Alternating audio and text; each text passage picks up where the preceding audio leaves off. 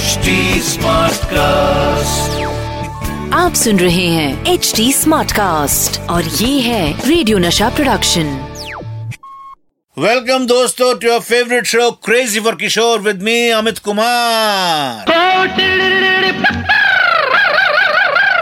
ये है crazy for किशोर बाबा और लीना जी की इस लव स्टोरी को आगे बढ़ाते हैं। शो में मैं आपको बताऊँगा जब लीना जी ने बाबा के प्रपोजल को मानकर शादी के लिए हाँ कर दी तो उसके बाद बाबा और लीना जी को किस तरह की डिफिकल्टीज का सामना करना पड़ा? बाबा शादी से पहले नर्वस क्यों थे? बाबा और लीना जी की शादी से जुड़ी बहुत सी इंटरेस्टिंग बातें बताऊँगा। लीना जी के पापा इस शादी के खिलाफ थे और उन्होंने शादी के लिए मना कर दिया।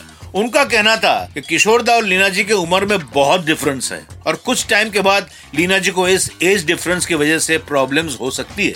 लीना जी बेचारी तीन चार दिनों तक पापा को मनाती रही।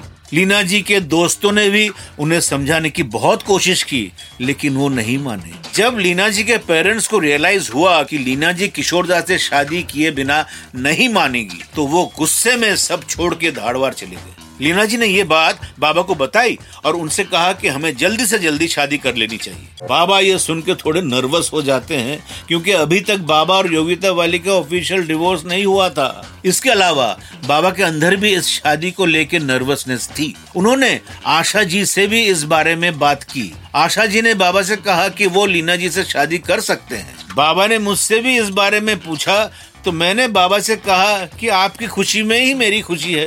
मेरे और आशा जी के सजेशन से बाबा को राहत मिली और उन्होंने ये शादी करने का फैसला लिया। लेकिन इन सब हर्डल्स को ओवरकम करते हुए बाबा और लीना जी ने 14 मार्च 1981 को एक सिविल सेरेमनी में शादी कर ली।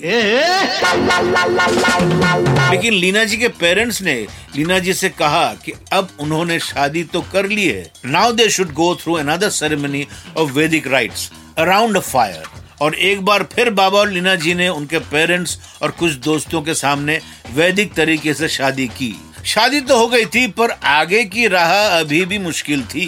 क्या थी ये मुश्किलें? बताऊँगा आपको एपिसोड में। मिलेंगे on your favourite show crazy for Kishore में विद मी अमित कुमार आप सुन रहे हैं एच डी स्मार्ट कास्ट और ये था radio Nasha production H smart Smartcast.